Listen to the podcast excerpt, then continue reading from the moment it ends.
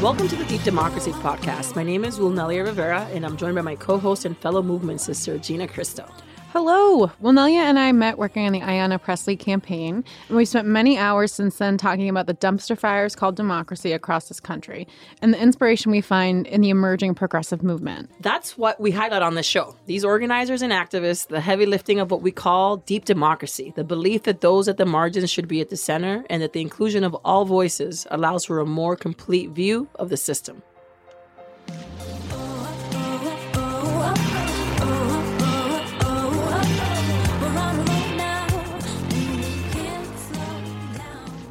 Let's talk about mayors.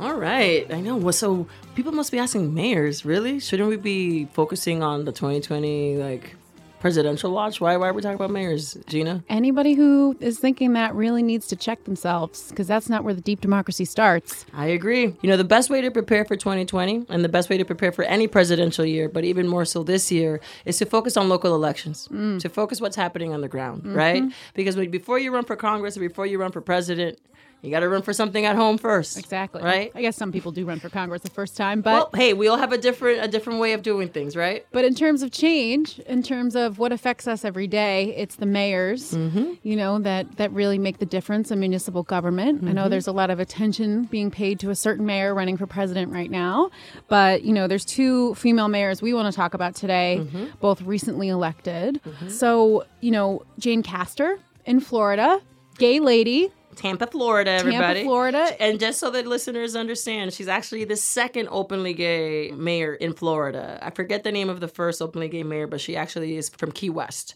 There's been some corrections already made in the media oh, wow. um, to make sure that the, the, mayor from Key West does, doesn't get eliminated from the from the history in that way. That's very nice. I mean, it's a nice place to be. In, I'm right? a little surprised that Key West in Florida had the first gay mayor.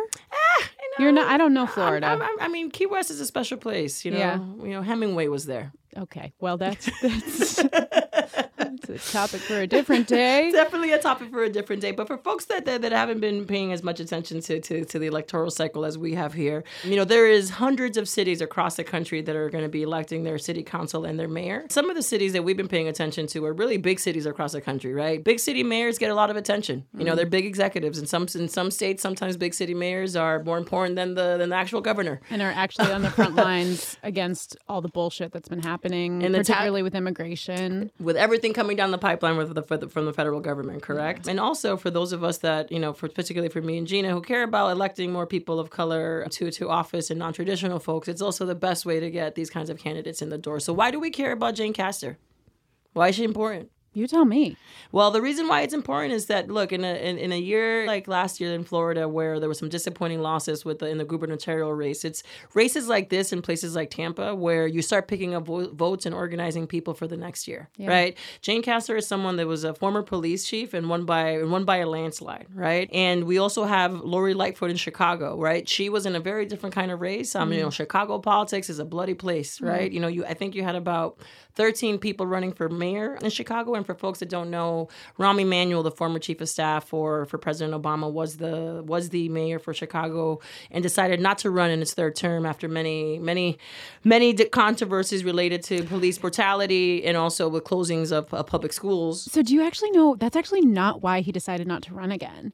So apparently there's a ballot initiative that is for term limits for mayors in Chicago and they like Rahm staffed up and then they did the polling and they found out that he would basically run for reelection and not be able to hold the office. So he was just like, That's "All right, I'm good. I'm all set." They had like they had like paid staff and everything had started happening and then they figured out that it was just like a stairway to nowhere. stairway to nowhere. Stairway to nowhere. But the thing about Lori is, you know, the internet was very excited about her. Twitter was very excited about her. She's a woman First of color. black woman woman, you know, first she's black gay, woman. She's gay. But she comes with baggage. Yeah, yeah. She comes with a lot of baggage. Mm-hmm. You know, she was leading the police board and it delayed a decision that had to do with discipline for a police officer who murdered yeah. a yeah. black man or mm-hmm. a black child and really was just sort of a part of the machine in a way that a lot of activists in Chicago really don't appreciate. Mm-hmm, mm-hmm, you know, I mm-hmm. think I think it was a really good lesson for me because I was retweeting the hell out of that. I was like mm-hmm. this is great. You know, we knew people who were working for her, mm-hmm. but the activists on the ground, the people who were really fighting against police brutality weren't happy. And so sometimes, you know, electeds will check a we'll check an identity box and nine times out of ten that is important and it does go to their values, but at other times we have to be critical and hold them accountable. And that's really the big lesson, you know, from, from these two races that I think that's important. I want to have the problem that as our democracy becomes more more representative, yeah. that we actually have to ask more more tougher questions about what kind of issues people really support, right? right. But I also think in the more important part, you know, this is the complexity of democracy for our listeners, right? We're not always going to get 100% in one candidate. Um, and even as our democracy becomes more representative, we still have to understand that people have long histories before they run for office, right? But I think for those of us that are thinking about this in the context of how are we rebuilding the country and how are we rebuilding our cities as sort of a point of analysis, we need to have women at the forefront. And I think that's always been the bigger picture, you know, from someone like myself. Gender parity is a big part of how we make our country work better. And, you know, we shall see in time what folks like Jane Castor and Lori Lightfoot will do in their cities.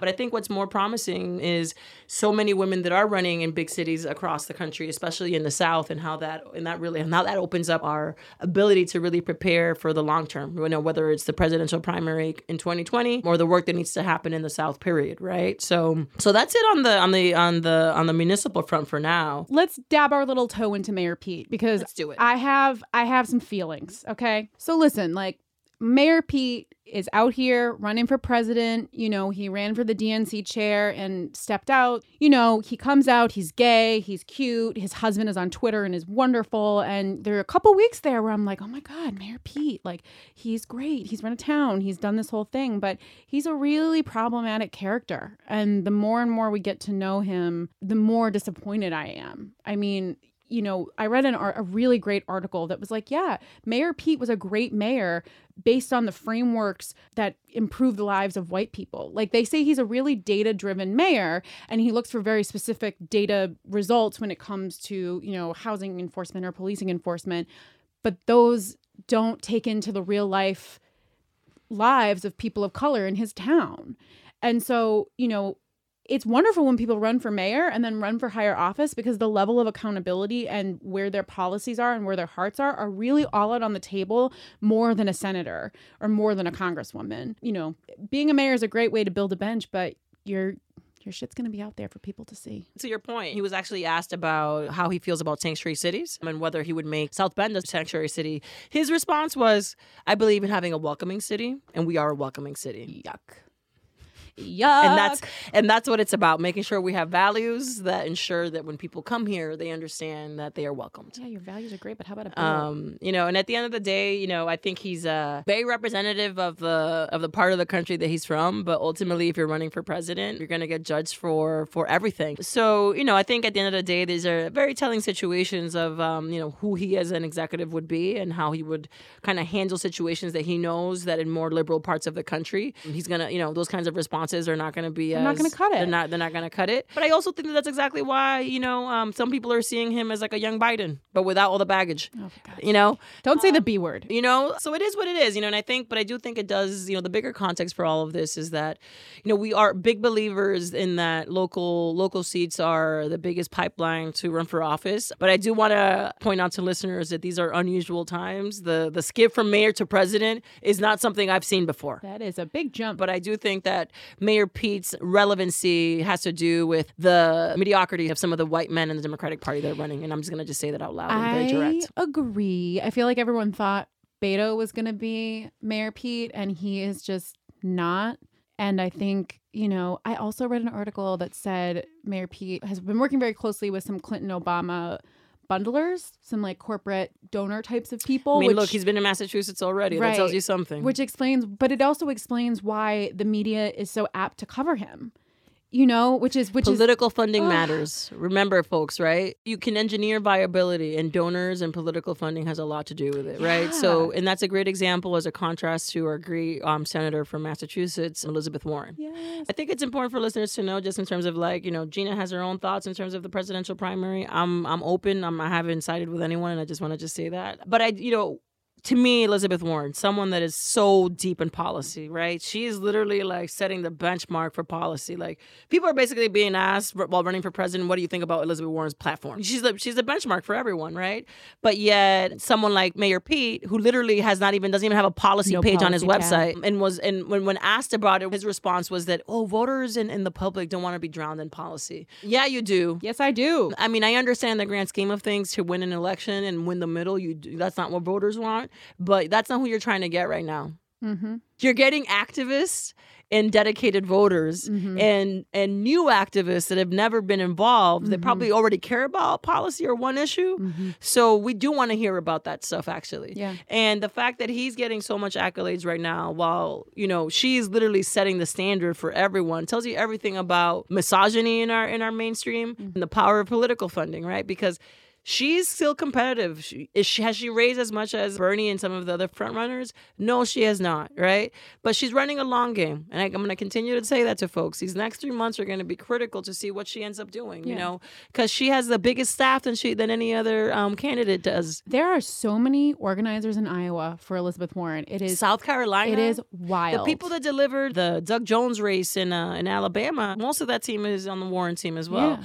So, and, and uh, my bias isn't necessarily a Massachusetts bias on this. It's actually a policy bias, right? Listen, I was not. It's a policy bias here. I when this kicked off in January, I was I had my issues with Elizabeth Warren. There were a couple of missteps that she took at the end yeah. of last year that I I personally Agreed. didn't appreciate. But my God, is she wooing me? I am just policy platform after policy platform, just the student debt piece that also following her. that also included HBCU language as well, which I was just like, thank you. Okay, I'm here. Historically black colleges for folks and yes. universities for folks that don't know. Yes, she's coming. I know who I'm not supporting. I can say that. That's easier. Yeah, that's a lot you know, easier. Like I know who I'm not with, but I will say right now that Elizabeth Warren has captured my heart, and it's hers to lose. Ooh. Oh, that that's is a, a, that is that's that's, that's like a, a, two day ago re- revelation. I was gonna say that is a two day ago revelation. Is, that's news recent. to me. My heart has not been captured. Honestly, you know, I'm a little quicker to love than you are, Wilnelia. I'm not gonna lie. I'm not gonna lie about that. But my hot take right now, in terms of the candidates that I'm most paying attention to, for for different set of reasons, because of how they're running their campaigns, and in no particular order, but obviously Elizabeth Warren, um, Mayor Pete. Um, Kamala Harris and Bernie Sanders. Those are my. Those are the folks that I'm the most paying attention to on the Democratic side.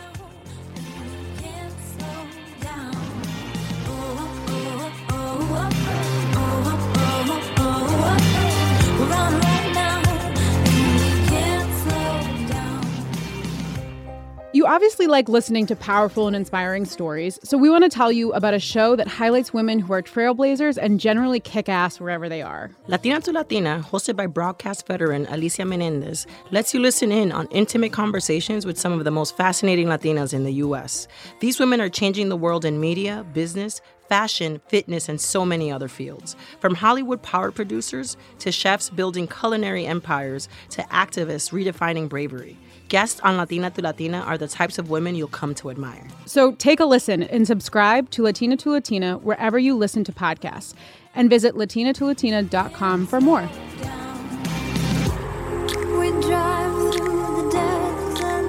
Want to change gears a little bit, you know, because dumpster trash is burning a little bit everywhere, not just you know, you know, not just in dumpster terms of fires are dumpster ablaze. fires are ablaze. You know, we wanted to start off with some good news, but also sharing some of the complexity of like, what it means to to have deep democracy at play. But there's also, you know, what we expected at the end of last cycle was the number one question for me was okay, what shape will the conservative backlash take on? Right? Because one thing that the Democrats don't ever do very well when we win nationally is pay attention to what happens locally. Right? So, Gina, tell me, what's going on in Georgia? What's going on in Ohio, Kentucky? Why do we care? They are taking away our abortions. The heartbeat bill passed in Georgia, Kentucky, and Ohio and is pending in Iowa. Basically, what that means is when a fetal heartbeat is able to be registered, which usually is around six weeks, it's illegal to terminate a pregnancy. This is ridiculous for so many reasons. Medically, you know, most women don't even know they're pregnant until a couple of months in. You know, everyone's period is pretty irregular at this point. And it's a regulation on women's bodies. It's unconstitutional. It's it's not good.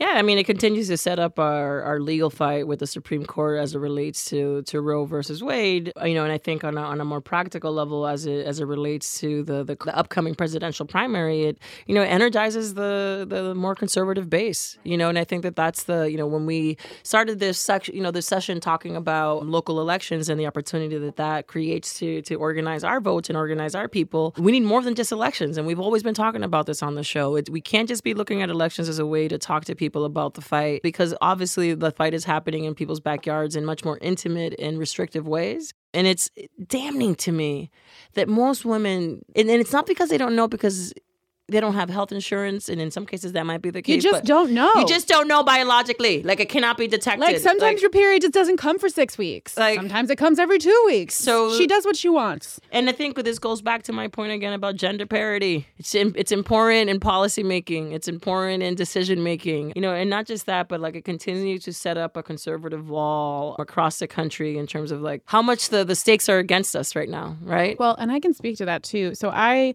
got my start in Ohio, and I was in the state house when the heartbeat bill was up for its second vote, 2015. Okay. So we're just talking four years, folks. Yeah. So it's you know they've been coming around the mountain on this for a while, and I think it's really I think we really need to pay attention because the reason that this is passing in so many states and there's a push is because they have, you know, the right has been doing sustained activism on it, but it's because they know they have a court, the Supreme Court, that will affirm this decision. Yeah. And, and I think that the two key things that I want to pick up from your last comment is, you know, for our listeners, is that what the right has been able to do is is successfully contend legally and constitutionally what the definition of personhood is. And not just that, but like also the definition of executive powers, right?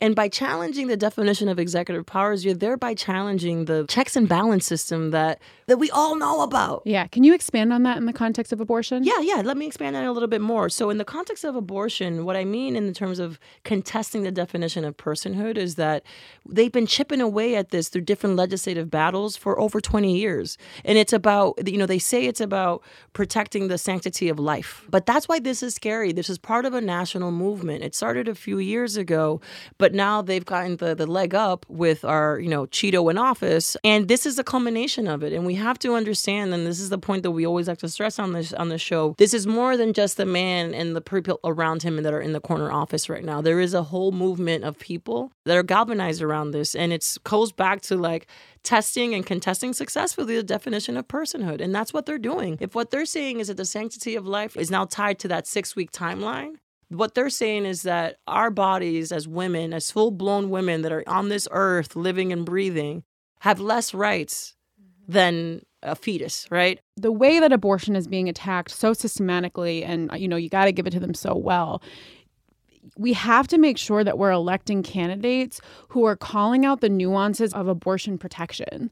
You know, when you have a presidential candidate who is saying, I'm pro choice, but I don't think that, you know, abortion should be able to be had up until, you know, the last minute, 28, 29 weeks. That is factually inaccurate. It's galvanizing points from the right you know whether someone's running for president running for mayor running for something this is this is roll call time.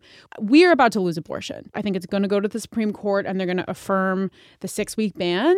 And although many women don't have access to abortion right now it's going to become wider scale. It's going to become national. And before that happens, we need to know where our municipal and our state governors and legislators are because the fight is going to go back to the states. It's not going to just be like it's over because of what the Supreme Court said. But abortion is a really important and nuanced issue, and everybody needs to be up to date and on point about it.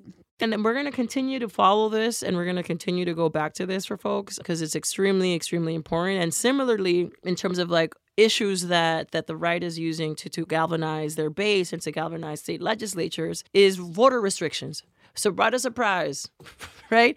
The two the, the, constituencies that came out in last year's election in historic numbers are coming for them, right? right? When it comes to abortions, it comes up. It comes for women and people of color. And now, when it comes to voter restrictions, it's for the entire American rising electorate, right? So, like in places like Florida, in one case, yay, you know, sixty something percent of folks voted to restore the rights for for felons to vote again. And now they want to institute a modern day poll tax, folks. They want to say that in order for you to get your right back, you have to pay first. You know, can you expand? I, I actually basically don't know what, what, it is. About. It's yeah. by modern day poll taxes that. So if you remember, folks, back in the day, you know, if you're black, you'd have to actually pay a fee before you actually had a chance to vote. This would do something similar in that, in order to fully restore your right to vote, you'd actually have to pay a fee before you actually would be allowed legally to go and, and, and vote in the state of Florida. So this basically undercuts exactly what oh the what the spirit of the of the ballot question last year was. And if folks remember, it passed with about 63, 64 percent of of um of, of, of Floridians. But mind you, Dem- the Democrat running for office lost. Right. So there were Republicans who voted for that. So there's Republicans that voted for that, yeah. right? So I just want to just like you know raise that raise that point for folks. And the other piece of, of work that's happening is actually in Tennessee. And even though Tennessee is a state that some people would say, well, it's Tennessee, it's not important to 2020, but it's important to the South, right? And it's important to to the outlook that we like to talk a little bit more here in Deep Democracy. I realize I haven't really talked about this much, and it's probably a good time to say this just like outright as part of our, our ways that we're looking at the country a little bit different than most people. Is that, you know, as Democrats could spend the next 50 years trying to recapture the white working class, whatever, you know, they have, they've been trying to unsuccessfully for a while, or we can actually go for the South and try to flip some states over time. Because the reality is, is that the majority of the black America lives in the South, mm-hmm. but yet it's Republican. Why? Because we're not talking to the black. We, Look at Stacey Abrams. That's how she won. Right? How she how she won. How, yeah, yeah. Sorry. How she won. How she won. But then they stole it. They but stole whatever. it from her. They cheated. They cheated. But in Um, Tennessee, they have one of the lowest lowest voter registration rates in the country, early voting rates in the country. I believe last year before the 2018 cycle, they were about 49th. Right? They shot up in the top 10 in the country when our future guest helped register over 90,000 African Americans to, to vote in Tennessee's election last year. Right? And you know what the Tennessee legislature has decided to go do now?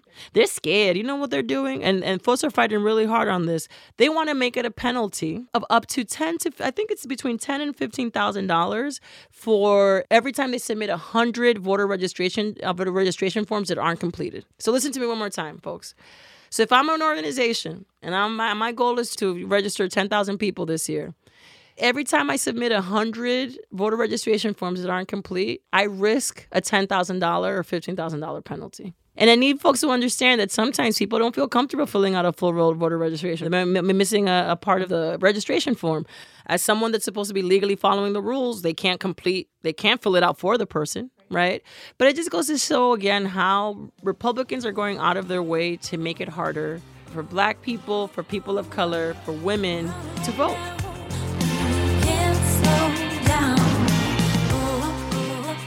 Me, the citizenship question on the U.S. Census is like, you know, where we're going to see this like really come to a much bigger fight because it's yeah. so much it, it really does include everybody mm-hmm. in the fight in a much less fragmented way and i think for our listeners just for folks to have for context the us citizenship question generally has never they've never asked a citizenship question i put an asterisk to it actually it did exist in the 1950s version of the us census but it was removed after that and it was taken into the ACS which is the American Community Survey mm-hmm. which is a smaller longer version of the census that a smaller subset of the Amer- of the American people receive and I also want to remind people that it is in our constitution actually the reason why we even have the, the a census count. Mm-hmm. We don't do many things for a very long time in this country, but we do the census. Mm-hmm. That's one thing that we actually do. It is in the census count that we have to enumerate how many people live across the country. Enumerate the, how many people. It doesn't say whether those people are citizens, whether mm-hmm. they're or they're anything like that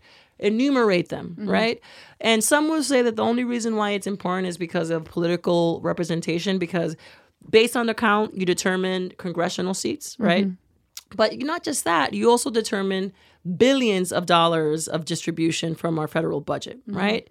So just wanted to give folks some um, And the context there is that the census for the first time is asking whether or not you are a citizen. Exactly. And that is and that's exactly what's not why some states are actually suing right now because they want to remove that question because research from internal to the from the census shows that including a citizenship questions mm-hmm. reduces the amount of people that are going to they're going to fill up the cart. Yeah. It just it just does plain and simple. And if we don't have a real accurate count of how many people we have in the country, it's going to be problematic in many yeah. in many ways that we can that we can imagine. And I think the other thing that people need to understand is that it so not only does it determine federal funding, it determines how much we can ungridlock the current electoral map that we have. Redistricting gets determined by our final census count. Right. And remember, 10 years ago when we did through this, Republicans just slammed us. They yeah. just they That's why we're here. That's why we're here. So if we're not able to even reverse that just a little bit by 2021, which is when redistricting happens, the year after the census, we're gonna be up shit's creek, y'all. I'm just telling you right now. And the other piece of it too is that the census department itself is a hot freaking mess right now in terms of staffing and leadership. When they don't even know which census to print. They don't know. It's like the admin operation. This summer, this summer, regional offices across the country are supposed to start receiving the physical format of the census so they can begin training. So that the training, um, training the troops basically through the fall, so they can begin next year to actually go out and talk to people. Right. They don't even know which version. They have two versions right now one with the citizenship question and one without it. Beyond the 2020 primary, including the citizenship question in the census is going to have a detrimental and collateral impact across our country. And the fight is going to be not just at the federal level, not just at the state level, but it's going to be in your local municipality. Yep. And even and even more important in big cities where, you know, mayors are going to be very critical in trying to see how they can try to mitigate some of this impact because for a lot of cities and states they don't even have the same kind of funding that they used to get in the right. past to collect to, to count people. Right. To me, abortion, voter restriction, and the citizenship question on the census count are to me the three major issues right now that are coming down the pipeline in the in the upcoming Supreme Court, and they're going to be making a decision between now and the summer on all these key issues. Right. How do you think they're going to land? I think they're going to land in the light of the conservatives. I do too. They made a concerted effort at least 15 years ago to take over the judicial bench, and that's what they've done successfully. They we they have reconfigured the minds of conservative judges to believe that looking the other way on executive powers is a way to rebalance the policy making against Democrats. Right? This has become a complete tribal war, and that's unfortunate. The love of country and the and the and what that's supposed to mean, it no longer exists. No, it just it no longer exists. And I I've never in the time that I've had political consciousness, I have never seen successful bipartisanship. And it's actually something I don't really believe in at this point because I don't know how we negotiate with folks who don't think that I'm a, like a person, both because I'm woman and because I'm gay, you know, who don't think that everybody should have the right to vote, who don't think that immigrants should be able to seek asylum or even come into this country. How do you negotiate with that? I, don't know. Well, I mean, I think the reality is is that this isn't a negotiation. I think this isn't a this isn't a to me this isn't a valid policymaking process. Um, uh, and to be fair, both sides are responsible for different reasons. You know, at the end of the day, our policymaking process takes the interests of elites more than it does anyone else. I do think that these next few months are going to be very critical for the Democrats to figure out what their end game strategy is going to be as it relates to not just Congress, but also the primary, yeah. right? So instead of dividing us or trying to say that we need to go one way or another, let's let all these people organize let them all it's just it's all good for us at the end of the day more people talking about progressive issues and trying to out progressive each other is the best. and organizing in parts of the country that they haven't is just it's good for us either way because between now and june when the supreme court recess recesses and makes decisions on a few of these pending items, um, the citizenship question, and also some abortion restriction because the Kentucky bill is already being reviewed by circuit judge court already. It's oh, al- really? Yes, it's already. It automatically the ACLU came out and was like, no, no, no. no idea where that came from. Oh wow! But the ACLU, I love them. You guys are always just like you know, you guys just shout stay, out to the ACLU. Shout out to you guys, it. killing it with your amicus briefs and everything that you guys do, making sure that you know, in the midst of all the insanity, that, that we still got a sane voice. But yeah, man, this is where we're at, and you know, Barr's trash. So is the Department of Justice. Beyonce's great. That's something. I saw Homecoming twice, and I have to admit, I went running yesterday. Mm-hmm. I watched it as yeah. I ran. Oh yeah, I I think I loved it even more right while running. Here's my hot take. I think we're living through a Mozart type musical legend, and I am upset that Donald Trump is the president and everything is we a only fire. we only get her because he's the president. I, that is how I feel. That is the balance of life. That is how I feel. I'm like, listen, this boat's going down. The '60s, I but mean, we got Beyonce. 19, 1969 was one of the most volatile years in this country's history, but Great also music. amazing music. Yeah, that's true. That's true. Yeah.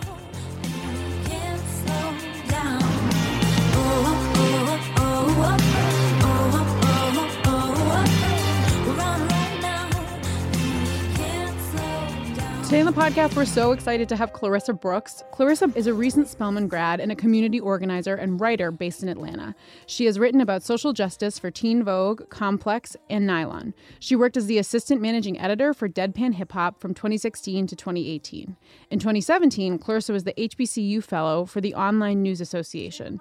She started organizing at age 18 and is currently a field organizer in Georgia for the Color of Change. Hello. Hey, Clarissa.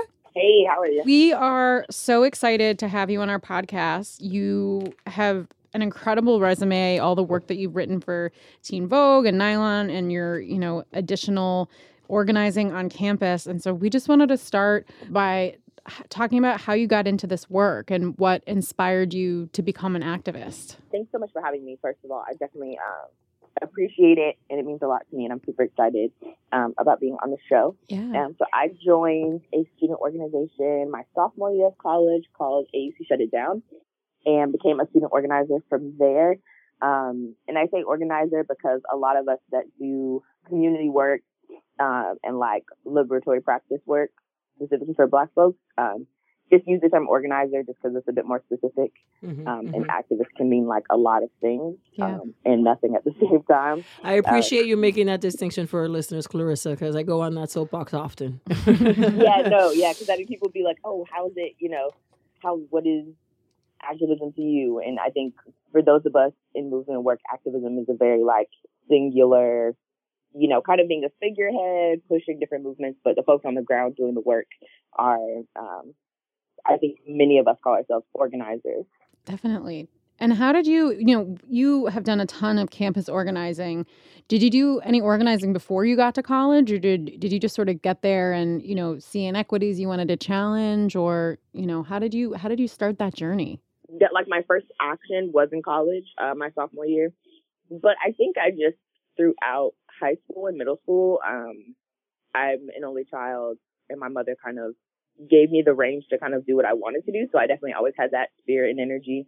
Um, I was definitely the one arguing with my professors about how racist they were um, in high school, but I wasn't, I didn't necessarily have the language for it. So yeah. it definitely was something that was going to happen regardless of, you know, the org I was a part of. It was definitely like in my spirit from, from the beginning. I, I appreciate you making that distinction, but I, uh, between like organizer and activist, uh, but I, would like to take that a little bit deeper before we talk about some of the other, other stuff that we have in front of us here. Um, you know, for, for those of us that have done this kind of work, that it makes a lot of sense to me when you say something like that, but for listeners that, that aren't as aware about what that means, where, where does that tradition come from? What is that? What is it that you're what is it that you're trying to create that's different as an organizer than what activists are doing? And why is that important? Yeah, so I think um, something that was made really clear when I started organizing was that organizing activism, movement work in general isn't about you as an individual. It's about your community. It's about getting black folks free.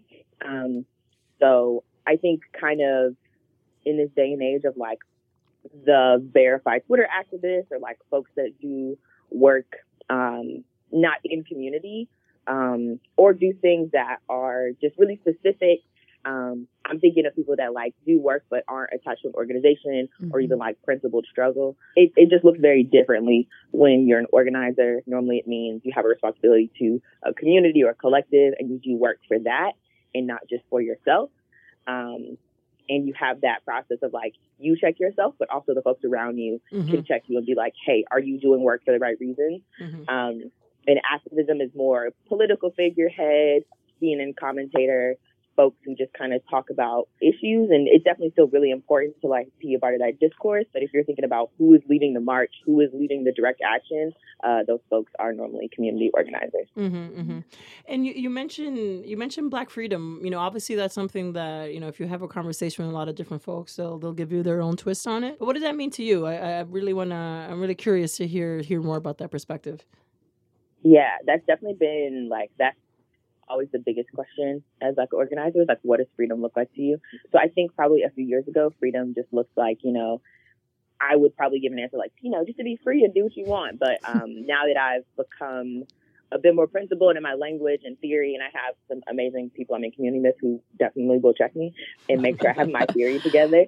Uh, Black freedom to me looks like a leftist world where Black folks have all the resources that they need, where we're responsible for each other, um, and where we don't have prisons. And yeah, where, where, where Black people can like be our whole selves authentically, no matter who we are, um, and we can we can care and be there for each other. You're a senior at Spelman, right? Yes. Yes, right. So I'm I'm curious to hear um, where where your principles are taking you right now outside of the classroom. Yeah, so actually, right now I'm working with Baji around the 21 Savage situation. Can you speak, speak to folks that might not know a little bit about what that situation is about? Yes. So 21 Savage is um, a pretty well-known rapper from Atlanta. He was born in Dominica. I could be pronouncing that wrong. Excuse me, but um, he was born in a Caribbean island that I believe is still a U.S. a British Commonwealth. Mm-hmm. So he is considered a British national. So basically, I arrested him this past weekend for overstaying his visa from 2006 when he was like 12 years old. So it's just really been really interesting trying to have conversations with black folks about citizenship and immigration because people don't see immigration as a black issue, but it is absolutely a black issue. Um, also considering just like it was a very targeted arrest. Mm-hmm, mm-hmm. So folks are just trying to organize to get him free before his trial and all that good stuff. And how much do you think that that the the reason for his targeting has to do with him starting to, you know, sort of you know release more more music that's more socially conscious because you know it's not that it's a new reality for him but he's starting to mm-hmm. like actually release or, or, talk about that a little bit more why you know do you think that's a coincidence i think i think it's a part of it i mm-hmm, also mm-hmm. think it's a part of the you know just the state and surveillance and the idea that you know anybody can be snatched up that's been really scary to think about. Um, but I do think there's a connection to it because he's been doing a lot of programming around financial literacy and kind of doing like that leftist work that people don't see it as, but you know, like getting kids free lunch, giving them backpacks, like providing those resources to black people. Um, that definitely makes the state pretty nervous. But I also think it's about like setting an example about, you know, we can snatch up whoever we want and making that clear. So I think, you know, we have to push back against that and let ICE know that we're not going to go down without a fight. No, no. Yes. So I, you know, in preparation for this interview, I read your article, Non Voters Have a Valid Criticism of the United States Government. And I was really, really moved by your writing. As somebody whose bread and butter is electoral politics, I think there were a lot of points in that article that the mainstream media doesn't pay attention to. Um, but because I am someone who's in electoral politics, I'm curious if you know, do you foresee any candidates who you think could run the type of campaign that could make non voters vote? you know, is that a possibility or is it just, you know, the electoral system is is it perpetuates racism and you can't engage in it at all? You know, is there any way that activists like myself and Wilnelia can put forth a campaign and a candidate who could win over those non-voters or is it just yeah the system is broken and we don't want to mess with it so i, I when i wrote the piece um, it was coming from this place of so many organizers i know mm-hmm.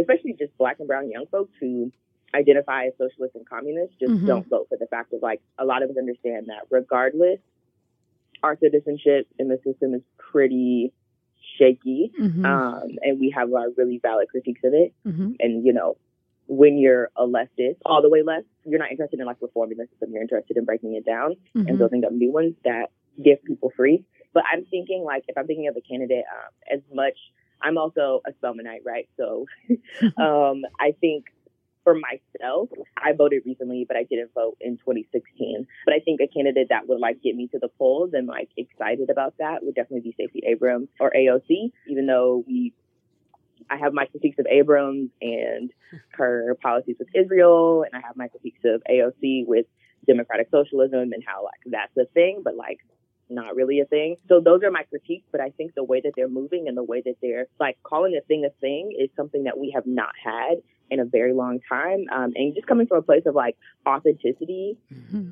is real and like not backing down. So the fact that Stacey Abrams was like, I never conceded is really important, especially in a state like Georgia, run by Republicans and white Democrats alike, um, and black Democrats who very much play into these politics of like electoral politics will save us. It's definitely been tough, but it's it's funny because even as much as I am leftist, I did um, electoral politics work with Color of Change. So I'm on both sides. I'm like yeah. super ready to burn down the system, but also I have that understanding of like, okay, if black folks care about voting, then I will most definitely be that person mm-hmm. getting folks registered. Yeah. Ideology for some of us, um, I don't think for a, not for a lot of us, but I think for, for, for folks of color and for, for black people in particular, ideology can be fluid right? In the sense that given the given a time and a moment we can have a certain a particular opinion about something but then shift us to another direction or another place and we might feel completely opposite right? But it's not that it's opposite it's just that we live our lives in different ways and given and depending on the situation we might feel differently about it right? So i'm curious to hear from you like what do you think about that? Do you think that that, that that's like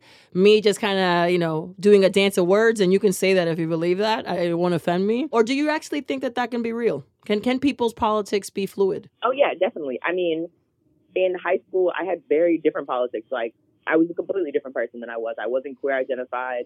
Um, I definitely didn't understand what leftism was. I grew up in Charlotte, North Carolina, so Charlotte is very similar to Atlanta, um, and there's a very strong black middle class, black upper middle class um, that my mother wanted me to be a part of um, mm-hmm. by getting me to college because I was I, I am the only person in my family to go to college. So mm-hmm, my politics mm-hmm. were definitely much more reformist, much more liberal. Mm-hmm, mm-hmm, mm-hmm. so it is really fluid. And also, I think because of that, I have a lot of sympathy, not sympathy, but I understand that work. I used to be a summer fellow for Students for Education Reform.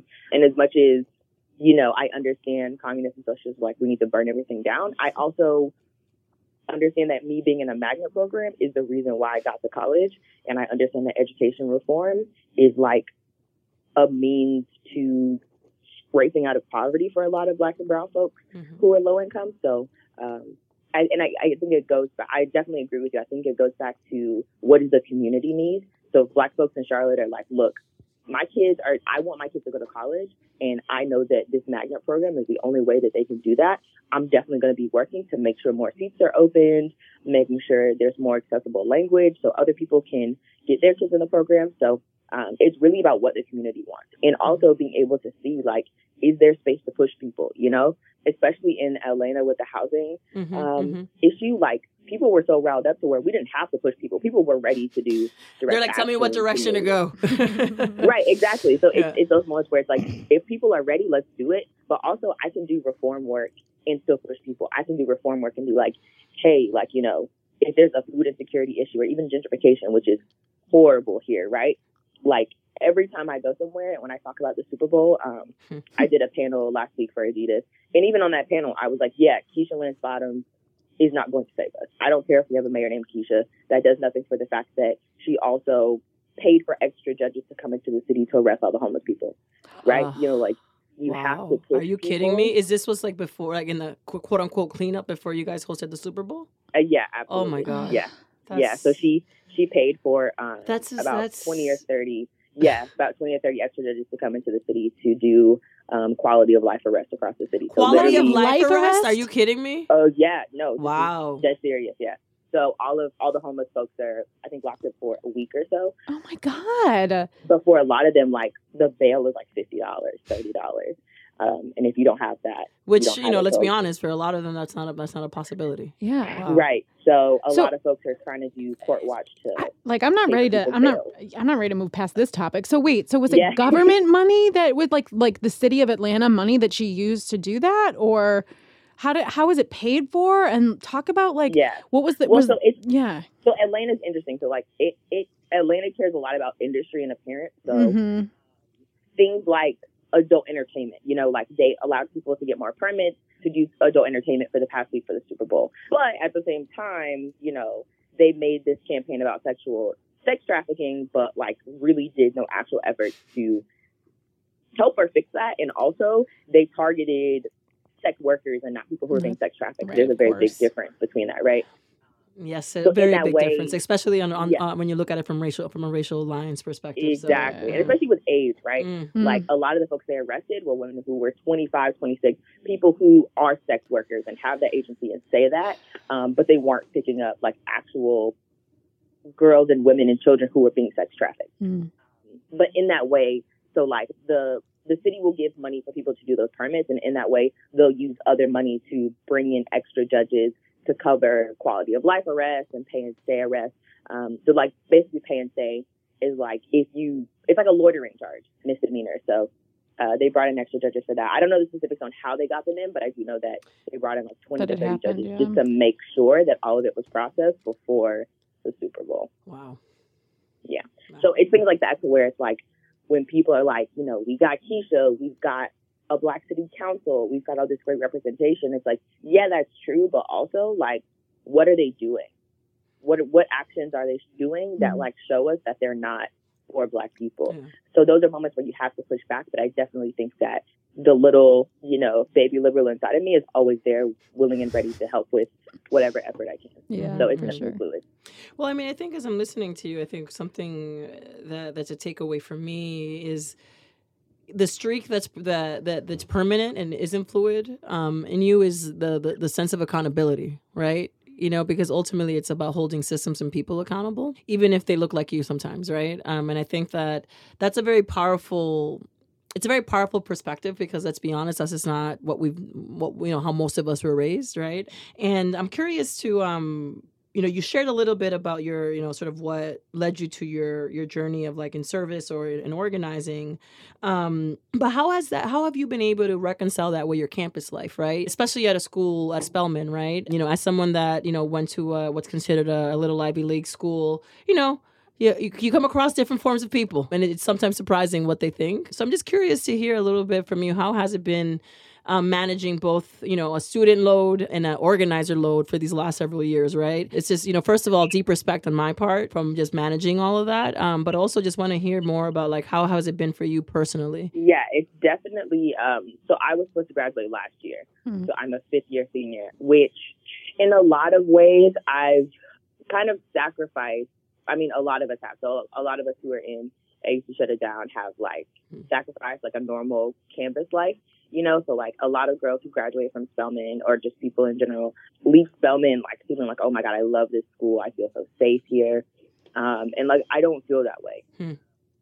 You know, like there's administrators who see me on campus and they're like, that's Clarissa, you know, or that's Jill, or that's, you know, like yeah. they know who the, the activists are. So there are times where I love Spelman deeply, and there are also times where like I absolutely hate it because it is so elitist.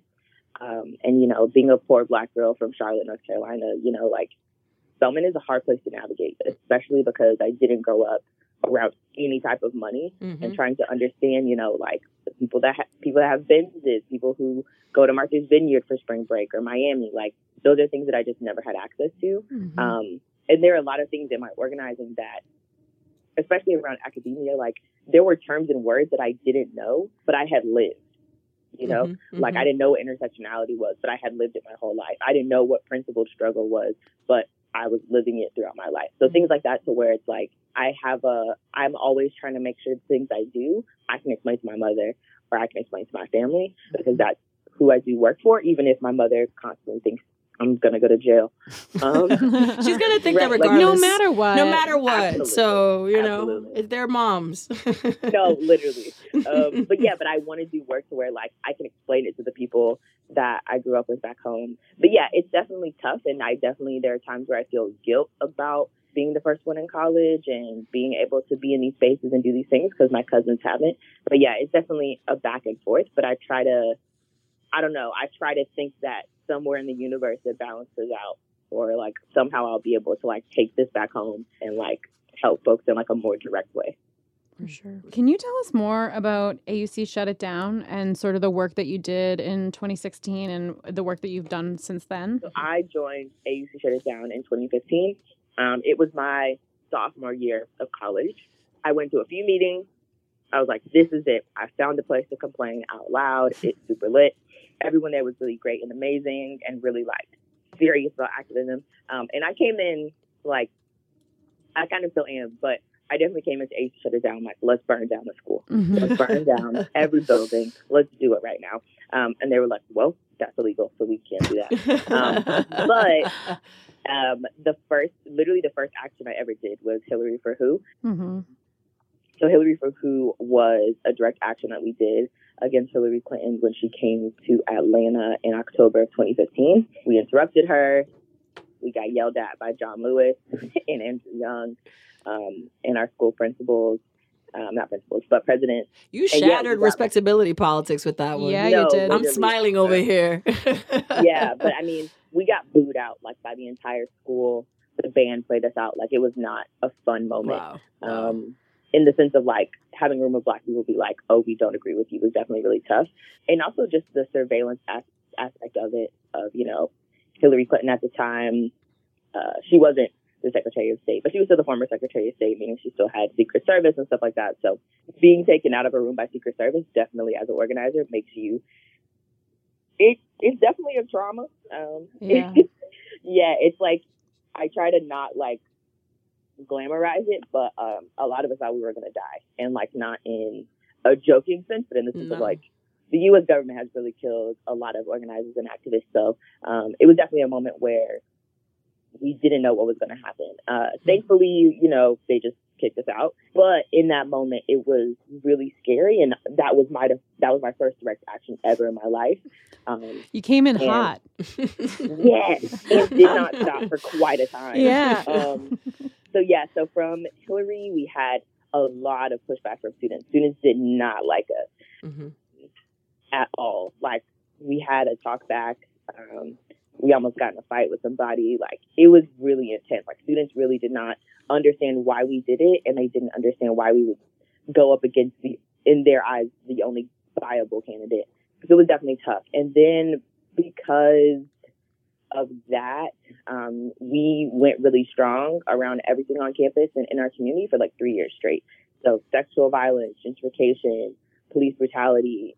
I mean, it's like literally like all of us did work for three years straight, and then this past like year, we just stopped um, mm. because we are all really burnt out. Um, mm.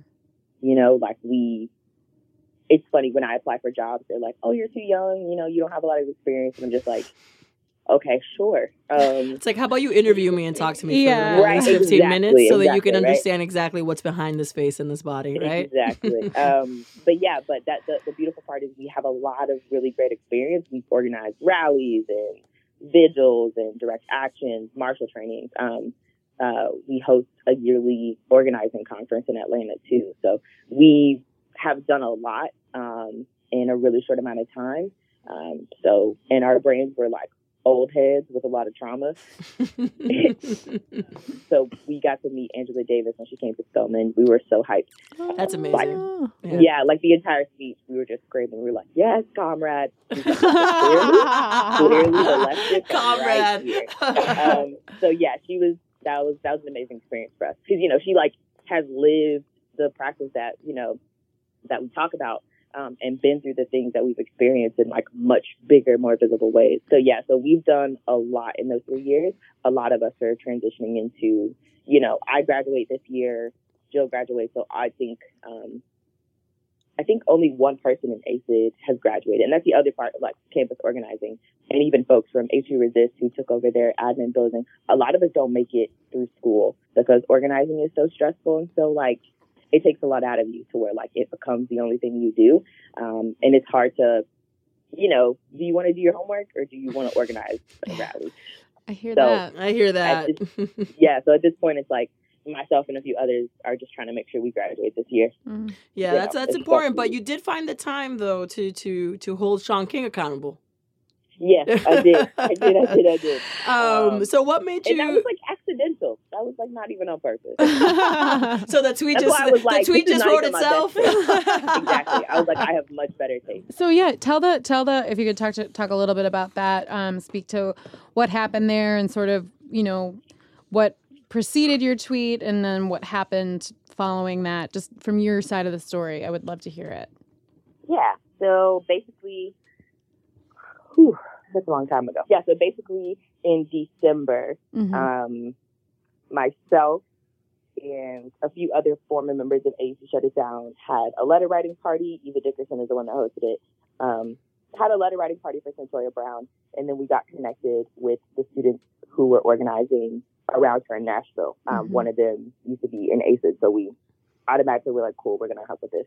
So from there, myself um, and others were helping out with some communication stuff, just like making the Twitter town hall, just like really small things. And so being on that communications team, I knew who was on the team and who wasn't. And I saw that Shaun King tweeted about Cyntoia Brown. Um, he was like, you know, donate here to get Cyntoia Brown free. And it was a link to his website. Mm. Um, and so I, that was the day of her commutation. I think it was before he knew that she was getting commutated.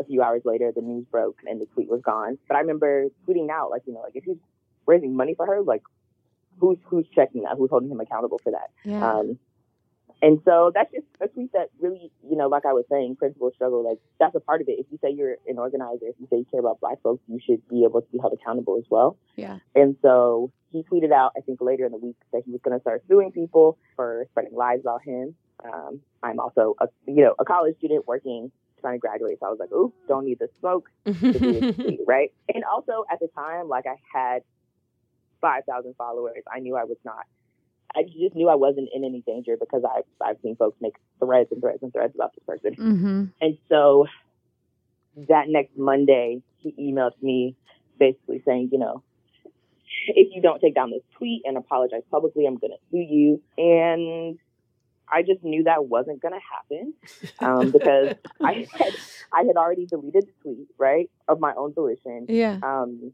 and also, you know, what I said was true, and I still stand true to that statement of he needs to be held accountable for the money that he's raised. Yeah. Um, and so from there, it kind of started this weird firestorm of him posting me on our social medias. Um, we basically had some email communication, and the next day he was like, "If you don't publicly apologize, I'm going to seek legal action." And I emailed him back and was like, "Do it." That's so like, awesome.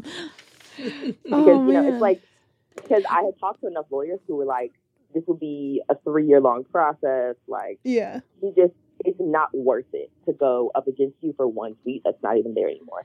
So um, I don't understand you know, why he still wanted to sue after you deleted the tweet. Like what? Well, because I mean, it wasn't really about the tweet. It was mm. about it was getting people to bend to his will. Yeah, um, and honestly, that was also you know? during that era where I feel like you know I just think that I think at the time that you did that, more and more people were also starting to come out yeah. on Shaun King and just being like, you know, and I think he just was like on this bent streak of like I'm gonna sue everybody. Yeah, you know. Yeah, yeah. it's like I'm gonna yeah. sue you. I'm gonna sue you, and I'm gonna sue you too. Um, but you know what I really appreciate about, uh, not, but not just not just the Shaun King story, but everything that you've been sharing with us, Clarissa, is that, is that we if we're going to be in this work for the long haul we have to be able to hold each other accountable even if mm-hmm. we're quote unquote on the same side right um, mm. because just because we're you know saying we're in the fight for freedom together or in the fight for a better democracy however you want to like you know you know define your fight um, if we if we don't hold each other accountable then we're just making the same mistakes right? Um, yes. and we and we know the people that have been excluded in the past from this kind of work. So like, I just think I just want to commend you for the kind of accountability that you're you're putting forth because honestly, it's it keeps people honest, mm-hmm. and we mm-hmm. all need to be kept honest no matter what side you're on. Mm-hmm. yeah, absolutely. Um, well, the other part is like I have been in those spaces where like people aren't held accountable and things get weird and the power dynamics get shifty. Um, and I, I also think it's been interesting to see like this rise of like the Twitter activists who can like monetize themselves and monetize, you know, like yeah, just being this figure for the movement, but like nobody has done work with them. Mm-hmm. You nope. know, or they've done one thing and then they pop off from there. Yeah. Um, but for those of us who like aren't interested in visibility or interested in monetizing ourselves, it, it's shifty. It's shifty to be like, oh, pay me ten thousand dollars to go speak at your school about work that like I actually didn't do. Yeah. You know, it's like if we really care about freedom, then that means we have to, you know, be aware that capitalism shows up everywhere, um, mm-hmm. um, and it has eaten up the Black Lives Matter movement in ways that are like horrendous. Um, so we can't let people keep doing that, even if they are black, even if they say that therefore black people. Yeah. Can you talk more about that, about capitalism eating the Black Lives Matter movement? And not just the Black Lives Matter movement, but all movements, movements, honestly. social yeah. movements I in general. Everything yeah. in life. But I think it's created this rise of, you know, the Twitter activists or people that can, um, yeah, I mean, that part too, like the, I mean, the nonprofit industrial, all of it, just in the sense of like you can make social movements profitable. Mm-hmm. Um, you know, we see this with like Nike ads and Kaepernick um, mm-hmm. in the idea that you can make social justice a commodity, when in reality, like the whole point of fighting for freedom is to fight for the ending of capitalism. Um, so to see, you know, people like Shaun King, who every time he does something, money is attached to it. Mm-hmm. You know what I mean? Like the North Star. Hey, I'm making a publication, but you can only get the publication if you're a member and you have to pay for it, mm-hmm. right? Like it's things like that, to where it's like I don't know anyone that has done work with Shaun King. You know, like yeah. I and it's, it's things like that to where like if I think the biggest part of organizing work is people knowing you and trusting you and knowing that your principles are solid and that your work is solid. Um, and the fact that in this process, I was reaching out to people and they were like, no, he doesn't work with anybody. Yeah. You know, it's, it's things like that where it doesn't check out. It, it doesn't pass the smell test. Um, and it shows that he works in his own capacity mm-hmm. um, and doesn't want to work in community because he wouldn't be able to monetize it and people would hold him accountable mm-hmm. to the things that he says and says and does and all those things. Yeah. It's really it's really just so tough when, you know, people like you and people who are in this work to just for the betterment of the community and for the advancement of folks and to have, you know, with Twitter just Twitter catapults the people who are doing the least amount of work it feels like sometimes and just, you know, who have the most followers. It's just it's it's frustrating. And let's, also let's be honest too. You know, the obvious part about it too. Sometimes I don't know if it's obvious. I mean, strike that word. Um, is that they fit the they fit the better marketing strategy too. Sometimes. Oh, absolutely. Let's be yeah. honest, right? I yeah. think that's something that, that, it's hard for us to admit sometimes, mm-hmm. right? But that is very much a part of it, unfortunately. Um, yeah. But I do. Well, I, no, no. Yeah. Continue. Continue. I'm sorry. No, I mean, I was. I mean, especially being in Atlanta. Atlanta's like. Hmm Girl. the home of MLK, right? Like mm-hmm. people, especially going to Spelman and being next to Morehouse, like you could sneeze and somebody could pull out. And, and it's like the unofficial like Black Wall Street of the country. Yeah, you know? absolutely. Like nobody yeah. don't know. So it's like right. Yeah. So it's it's super interesting in that way of seeing like people want another civil rights movement, mm-hmm. which really means they want another black cishet man mm-hmm. lead the movement and tell us what black people should be doing. Sis, um, let them know. And even in like even in that way, like we decide what we want to see of MLK and what we don't. Like he was an anti-capitalist, yes. right? Like he specifically said, "I want to work for poor people and get them free," um, and he worked around, you know, rent gouging and things like that. So mm-hmm. those are the parts where like Black Wall Street of Atlanta is like, "Ooh, actually, I don't want to be anti-capitalist." And, and also, and let's be, and people forget about the fact that you know because unfortunately he you know he was taken away from us, but you know MLK was becoming more more you know much more radical towards his end of oh, his life. Yeah, you know, and that's also Right. Absolutely. No, no, He's also losing his mind too. Well, right? Like I mean, wouldn't um, you? I mean, who wouldn't? Who right? wouldn't, you like, know? So it's things like that to where it's like we don't like to be honest about who we think is marketable. Like most of the people, if I'm when I go to spaces, um, most of the people on the front lines are black queer folks. You yeah. know, like black queer folks, black women, black trans folks. Um, and those are not marketable to a Wells Fargo. Those are marketable to a Bank of America, to a Nike. Um, they would much rather it be someone who is conventionally attractive, skinny, you know, nice to look at, um, mm-hmm. someone they can put on an ad. Mm-hmm. Um, and most times that is not the people on the front line. Mm-hmm. Those of us who are differently abled and things like that. So mm-hmm. it makes complete sense why there are Twitter activists and why there are blue check activists and, you know, all those things. But at the same time, it also means that those of us who actually do the work have to roll up and be like, hey, so glad you got that Wells Fargo check, but also, what are you doing for the community, right? Oh, like, yes, Clarissa. yes, Clarissa. That's know, what I'm so talking about. Don't just let them wrangle out there with their with their with their check by themselves, right? Right. Wells Fargo I mean, checks. It's, it's definitely. I mean, it's tough to see because a part of it is like you don't want to come off as like, oh, I wish I had that check because that's not even the goal of the mission. Mm-hmm. It's about the fact that okay, if you have this visibility, like do something with it. Push some orgs. Like there are black young folks working, there are black trans folks working. Like I don't get how most of these people aren't pushing people doing actual work. Mm-hmm. And you know, I just don't get that. Like if you have that visibility, why not use it in the way that you can? But mm-hmm. most of mm-hmm. them are like, mm, I'm only going to push things that I can get money off of or things that I prioritize and decide are important. So yeah.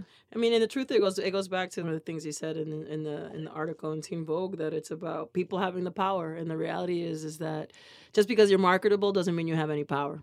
Yeah.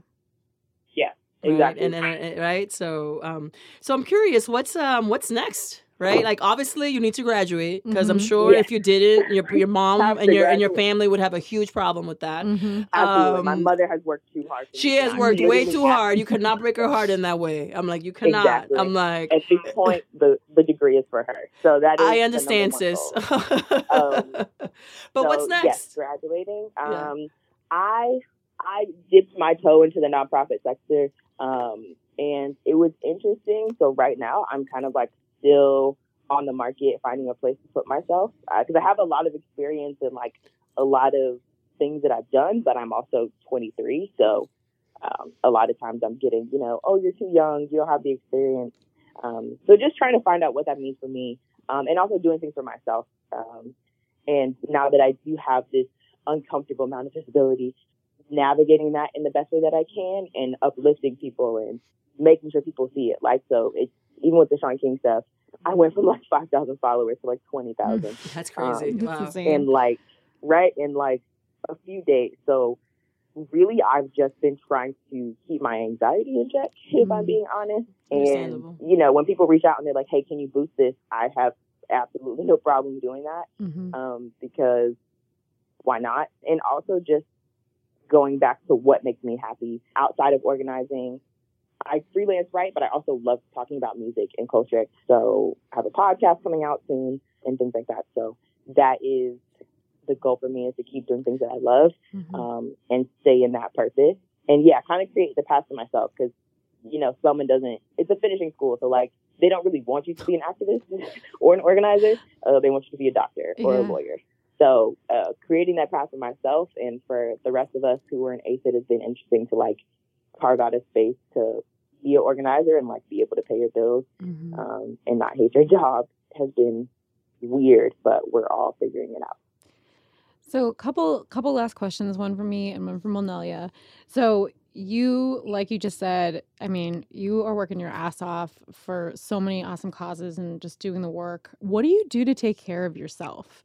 You know, you said you like writing, but like what are the things that you do to recharge and and resettle?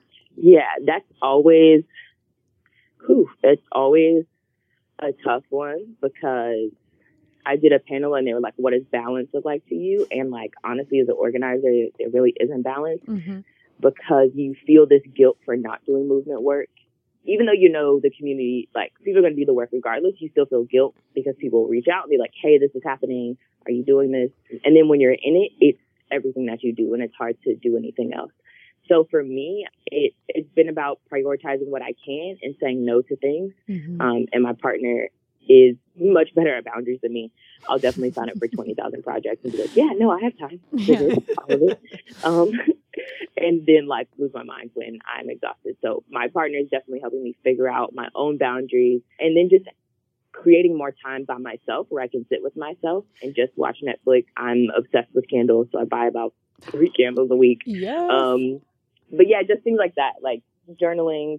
You know, hopefully, if I can get a job sometime soon, this good therapy will come in too. Mm-hmm. But yeah, just centering myself and doing things that make me happy. Um, I also do weightlifting, which kind of helps with my own like dissociation things like that. So, oh man, um, yeah, so things like that to where it's what can I do to feel embodied and like I'm doing things for myself and not thinking about all the systems around me. Yeah. Um, helps a lot, but it's definitely not some bubble bath, put a face mask on. Yeah. if I'm putting a face mask on, it's because my skin is ready to fight me, um, not for self care.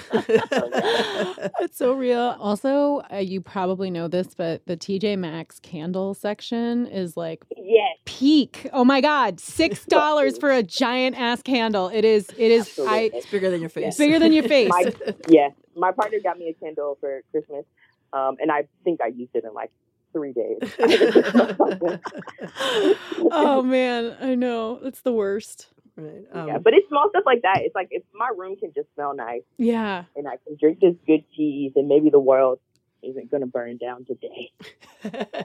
so usually, especially in like organizer or in activist spaces, they always like to say, "What's your call to action?" That's not my question. Uh, okay. So I use it as a reference because just because I realize that it's important before I ask that before I ask this question. So what I am going to ask you instead is, "What is your call to joy and justice?" Mm. You know, for too long in this work, I I believe that those two things really didn't coexist, right? That I had mm-hmm. to pick one over the other, right? Like justice is what I did for work, and joy is what I found outside of it, right? Mm-hmm. Um, yeah. and, but the reality is that that didn't make me really happy as a person, right? So, um, uh, and I've been inspired by a lot of folks, by a lot of folks, but in particular, like Black women last year, um, in doing this work, um, not just here in Massachusetts where I'm from, but in other parts of the country. So I just want to ask all the people that are coming on our show, what is your call to joy and justice?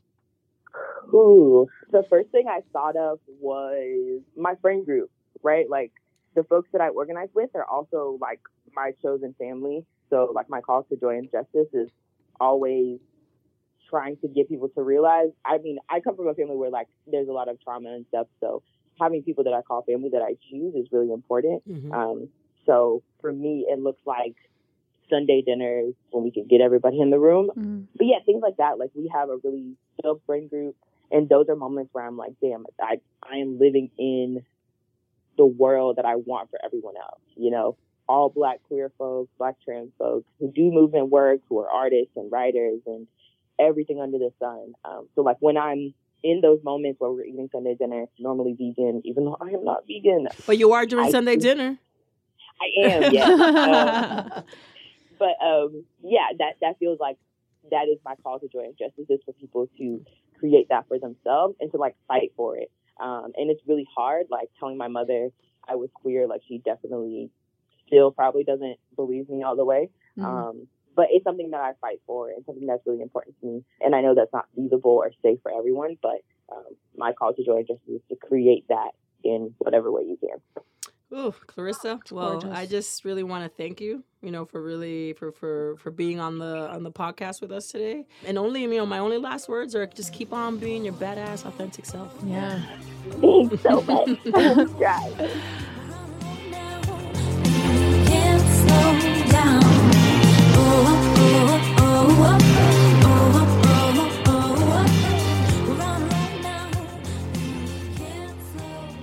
That's it for this month. Don't forget to subscribe to Deep Democracy on Apple Podcasts or wherever you listen so you won't miss our next episode. Deep Democracy is produced and distributed by Critical Frequency. Our producer, Amy Westervelt. Our editor is Katie Ross. Our theme song is We Can't Slow Down by Origami Pigeon. Our cover art was drawn by Alejandra Ballesteros. Thanks for listening. See you next time.